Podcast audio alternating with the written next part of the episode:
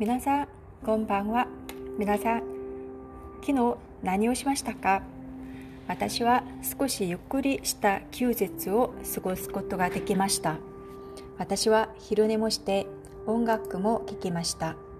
今日は私が読んだ本についてお話したいと思います。今日紹介する本は昨年読んだ本です。本のタイトルは豚食追筆ファインダイニングレストランを運営するシェフが書いたエッセイです。料理と美術、人文学的な知識が組み合わさった本と言えます。シェフが訪れたヨーロッパ現地のレストランに対する思い出とそこで味わったその地域の多様な料理に対する面白い話に関する本です。本を読んでいる人もまるでヨーロッパ現地のあるレストランに一緒に座っているような印象を与えるために写真もたくさんあります。ファインダイニングレストランツを運営するシェフらしく美術や本から来たインスピレーションを食べ物として表現した話もあります。例えば、クロード・モネが描いた Impression Sunriseや The Water Lily Pond ヴィンセント・バン・ゴッホが描いた Gauguin's Chair、サン＝テグジュペリ、Le Petit Prince、星の王子様など、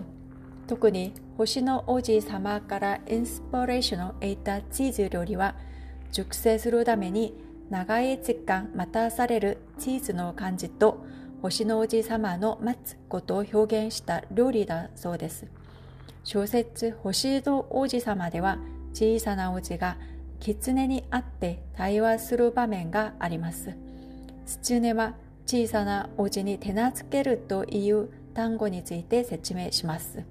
それは関係を結ぶという意味だ。君が僕を手なずけるなら、僕は君にとってこの世でたった一人の存在になる。君がここ4時に来たら、私は3時から幸せになるだろう。そして時間が経てば経つほど僕はどんどん幸せになるだろう。4時になっても君が来なかったらもう心配で心配で仕方がなくなる。幸福っていうのはどんなものか僕は知ることになるだろう。絆を結ぶということは